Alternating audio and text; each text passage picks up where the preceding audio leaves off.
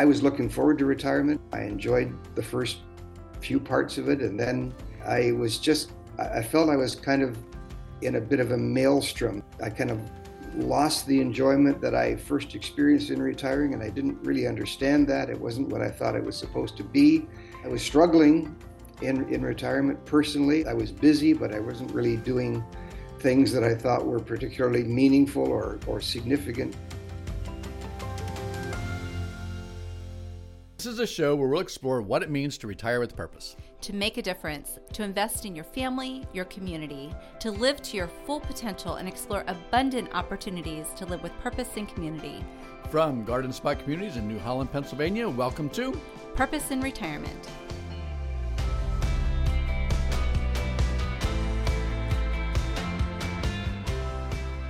I'm Scott Miller, the Chief Marketing Officer at Garden Spot Communities. And I'm Juanita Fox, the storyteller. In this season of Purpose in Retirement, we're going to talk with experts who are going to share ways that innovation and our perspective on retirement can improve the quality of our lives and help us to live with purpose and community. In this episode, we're talking with Dr. Riley Moynes, author of the book The Four Phases of Retirement What to Expect When You're Retiring. We came across Dr. Moynes when I stumbled upon his TEDx talk from May of this year. Um, he clearly laid out these four phases of retirement. And as I learned about him, I thought, you know, it was just a natural fit for the conversations on our podcast. In just a moment, we'll talk with Dr. Moyne.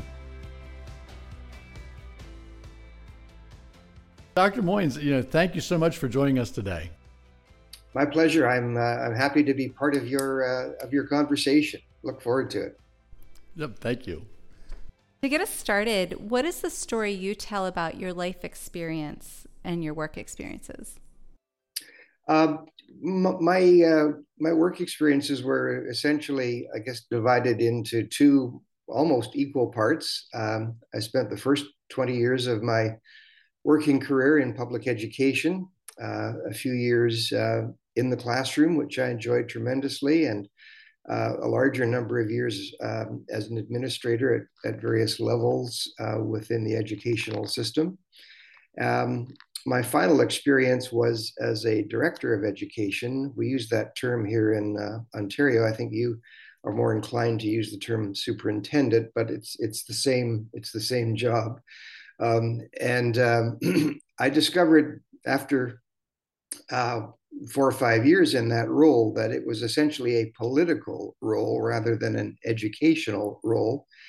I was responsible to uh, 19 trustees, and my job was essentially to ensure as best I could that when we brought recommendations to that board that they were that they were passed, that we had a majority. And um, so it was essentially, as I say, a, a political role. Uh, the superintendents who worked with me really ran the schools. Um, and uh, I found after a while that I, I, I enjoyed being an educator, an educator more than I enjoyed being a politician. So after uh, 20 years in public education, I, uh, I resigned and I uh, tried to devote my, my teaching expertise uh, to a new field. And I became involved in, in uh, wealth management. And I, I felt that if I could take some of the lessons that I had learned as a teacher, and if I could apply them uh, in dealing with uh, mostly couples, that I could probably help uh, them to make some pretty good financial decisions. And uh, that constituted the second half of my of my working career. Uh, we created a small firm and did some merging and uh, going public and all that kind of stuff. But through it all, I was essentially working as an advisor, as I say, dealing mostly with couples and trying to provide uh, education and uh, good sound financial advice if I could. What led you to study retirement and, and you know write these these two books on uh, retirement, the the four phases and the the ten lessons? Yeah. Uh, well, thank you for that question. It's uh, it's it's one that I'm I'm asked often, and I have to say, I guess by way of introduction is that I just I wish I knew then what I know now about retirement. It would have made life much easier for me. And uh, so my goal is to try to help other people make the transition uh, perhaps more easily than than I found it. Um, I I was looking forward to retirement, and and I I enjoyed the first few parts of it, and then and then I was just I felt I was kind of in a bit of a maelstrom. There were uh, I I it I I kind of lost the enjoyment that I first experienced in retiring, and I didn't really understand that. It wasn't what I thought it was supposed to be, um, and I just I, I, was struggling in in retirement personally. I, as I say, it just I, I was busy, but I wasn't really doing things that I thought were particularly meaningful or or significant uh, for me, at least. And and so I, um, you know, my background is in education and, and research, and and so I I did what I usually do. I went and and looked at well, what what does the literature say about it? And what the literature says about retirement is is pretty much predictable, I guess. It's a, a very heavy emphasis on investments, uh, portfolio planning, estate planning, wills, powers of attorney, all of those things, uh, and they're all vitally important for sure. But uh, it wasn't what I was looking for. So I decided that if I really couldn't, if I couldn't go to the research, then I had to kind of create the research, as it were. And so I simply began to ask as many retirees as I could, people who I thought had had it had it all together. yep. Uh, I asked them this question. I said, "How how do you squeeze all the juice out of retirement?" And I spoke to dozens and and dozens of, of retirees, and what emerged for me from all of those answers, and you can imagine the range of responses that I that I got. Well, oh, yeah.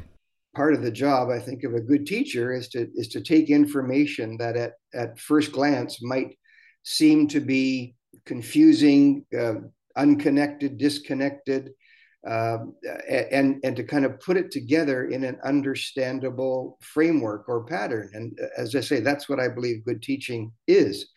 And so that was what I was trying to do. And uh, I didn't have any preconceived ideas of what it should look like.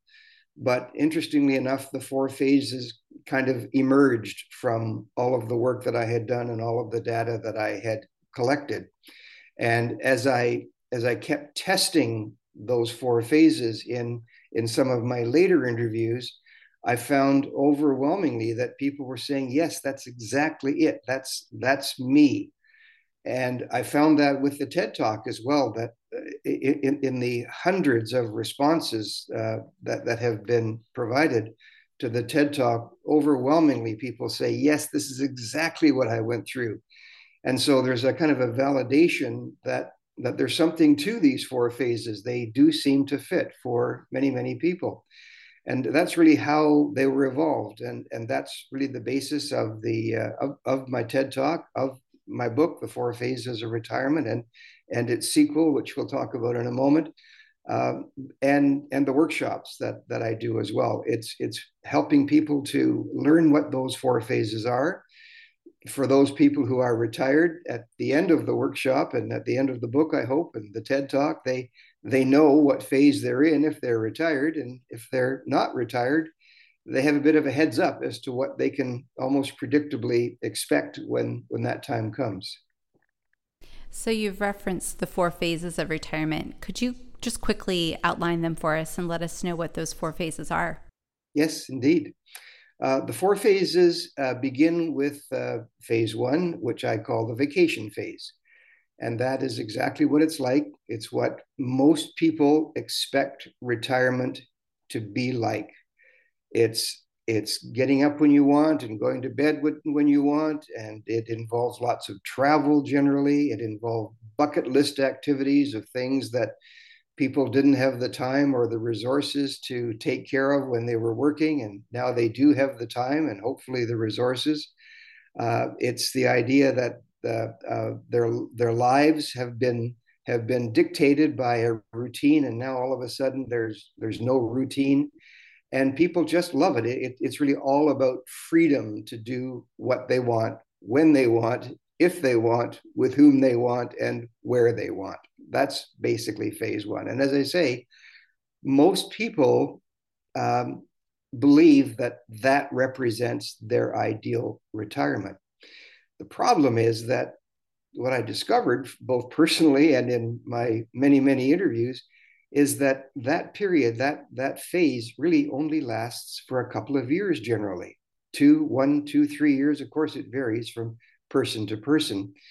Uh, and so the fact is that at the end of a two or three year period, I find people getting bored. I got bored. It's almost like, you know, too much of a good thing is kind of too much. and that's what people experience in phase one, in, in that vacation phase. Um, they actually begin to look for or feel the loss of a routine. There's something in us, I think, genetically, that requires a routine kind of most of the time. Doesn't doesn't have to be every day. And and as I say, part of the the, the thing that we like most about phase one is that there is no set routine for a while.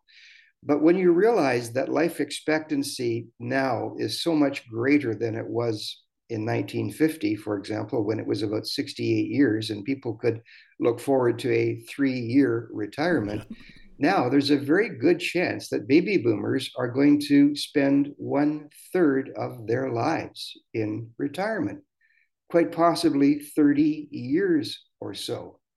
So when you're beginning to feel a little bit bored and you start to ask yourself, is that all there is to retirement within a couple of years? Uh, you can recognize that there's a problem. And when people do that, they are edging into phase two. Phase two is the most difficult of the phases in my experience. Phase two is when we, uh, I, I describe it as, as a phase where we feel loss and we feel lost. There are five significant losses that uh, almost everyone uh, experiences in phase two. The first is the loss of, of that routine. As I say, lack of a routine is fine for a while, but there's something in us that needs a routine. And so we miss that routine after a couple of years. Uh, there's a loss of identity. And while that's particularly through, true of, of males, it, it's not exclusively a, a male problem.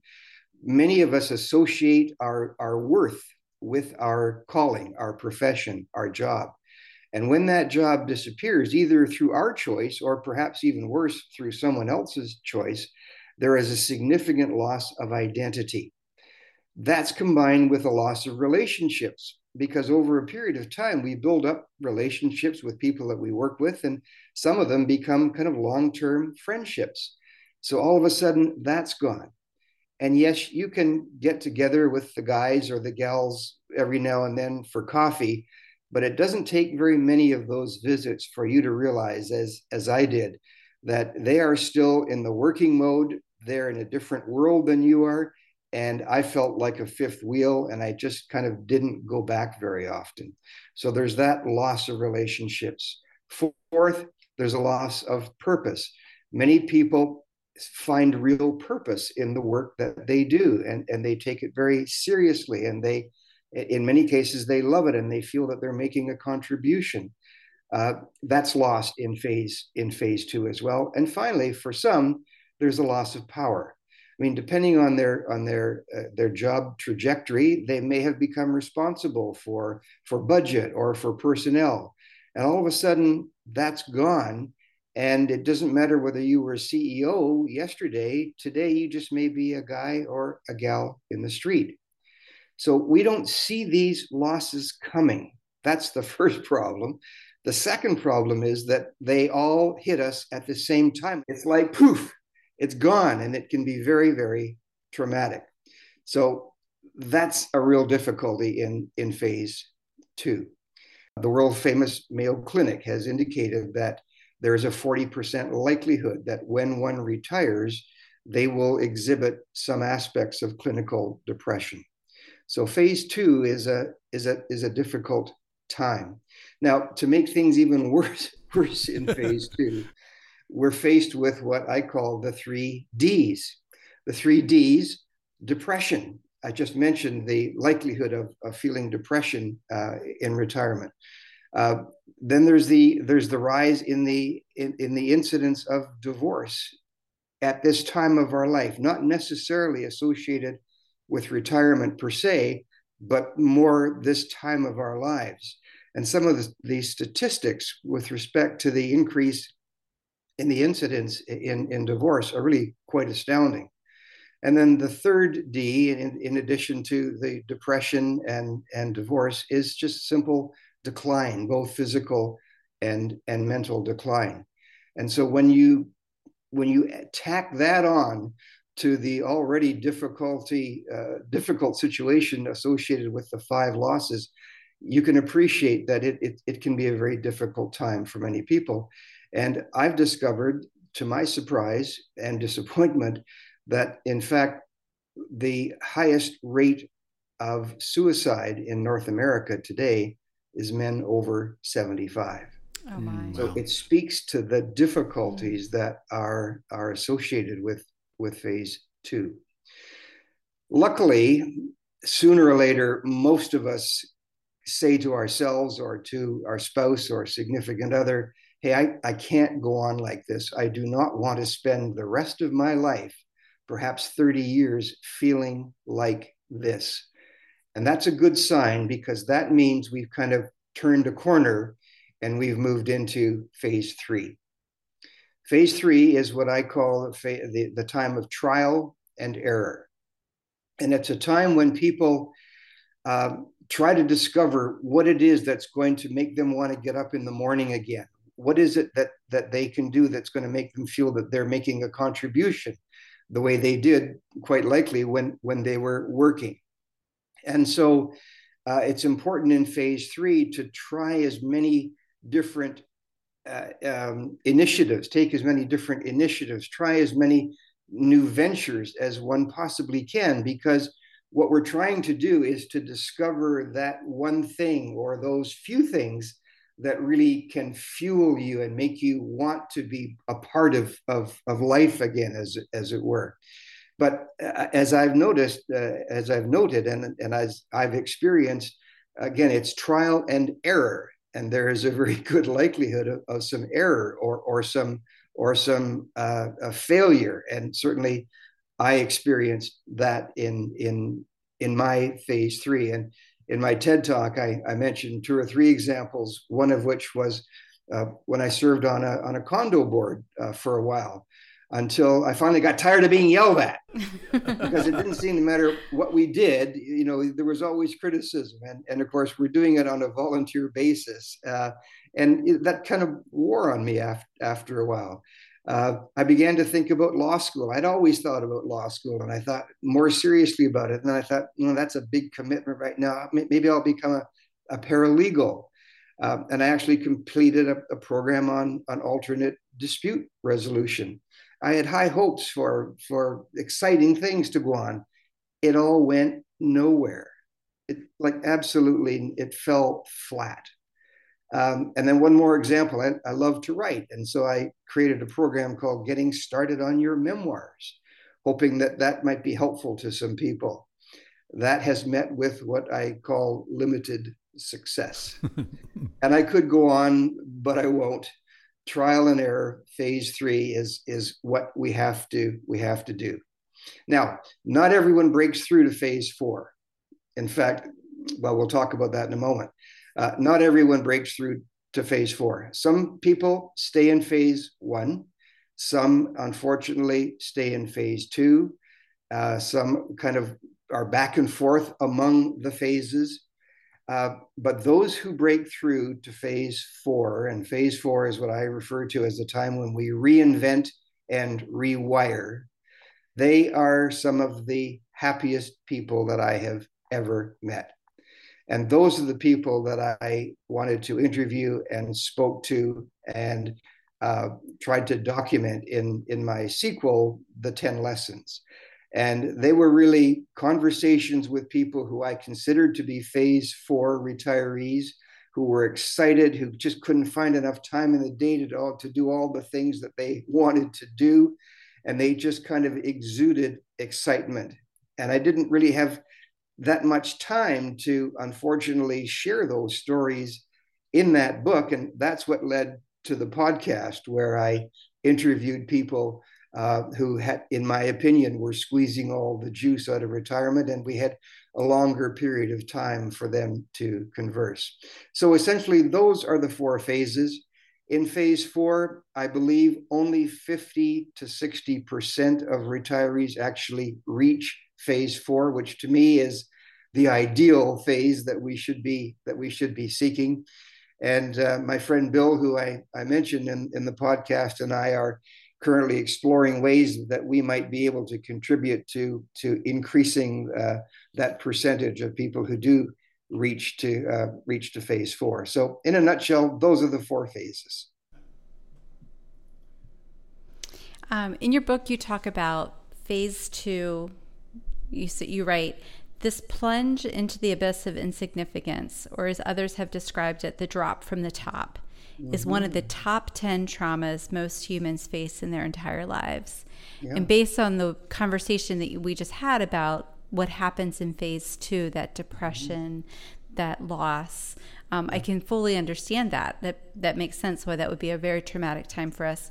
What was mm-hmm. your experience, and what kind of pushed you to consider new ideas in phase three? Well, again, it was it was it was kind of th- this feeling of of of loss, uh, a feeling a feeling lost, of really not knowing what was next, uh, of w- where to turn. Um, I mean, there is no doubt that that uh, retirement has been documented as one of life's top ten traumas, right up there with job changes and mm-hmm. Death of a spouse and uh, and divorce and you know those other uh, and moving for as another stressor. So it's it's there, and I experienced I experienced it all. I I didn't know that I was in phase two because I hadn't kind of created even the name as yet. Sure. Um, and one of the things that I did discover uh, is, uh, and I guess I, I, knew it, but it was brought brought home to me, is that as human beings, we have a tendency to think that our current situation will remain in existence over a long period of time. We believe that what is true for us now will continue to be true. And we don't always see that there are other possibilities. And so, one of the real advantages, in my opinion, and one of, I hope, the gifts that comes from thinking of the four phases is a recognition of the fact that regardless of where you might be on this journey right now, that doesn't have to be the end, that there is something else that you can reach for if you want to. And I'm hoping that people want to reach to phase four if at all possible. So, how can people purchase your book or how can they connect with you? Mm-hmm. Uh, well, they um, they could visit uh, our website, thefourphases.com, and uh, on that website they can uh, they can uh, purchase the book if they would if they would like. That would be delightful. Uh, all net proceeds from the sale of that of both books actually go to a, a charity that I support called Water Ambassadors Canada and Water Ambassadors Canada is a charity that helps to provide clean drinking water for those who do not have access to it. Hmm. Uh, the lack of clean drinking water is the world's largest source or cause of death and disease, and it is the actually the easiest uh, of these huge problems to to solve. It's a matter of providing clean drinking water that's what I use the, the proceeds of the two books to, uh, to support. Thank you so much for joining us today. My pleasure. Thanks so much. Dr. Moynes was very insightful, wasn't he? Yeah, he really was. You know, I appreciated the stages and the promise that we don't have to get stuck in a particular stage if we don't want to. Exactly. We created a PDF entitled Things That Happen When You Retire. The PDF explains the four phases Dr. Moynes outlined one, vacation time, two, a time of loss, three, trial and error, and four, reinvent. Before we go, let's not forget our giveaway. If you contact us through our website, gardenspotcommunities.org, and you mention the podcast before December 31st, 2022, we'll enter you into a drawing for a hot air balloon ride for two. Thank you for listening to Purpose in Retirement. I'm Scott Miller. And I'm Juanita Fox. Special thanks to Dr. Riley Moynes for joining us for this podcast. Our senior producer and host is Scott Miller. And our co host is Juanita Fox. Our producer is Sharon Sparks.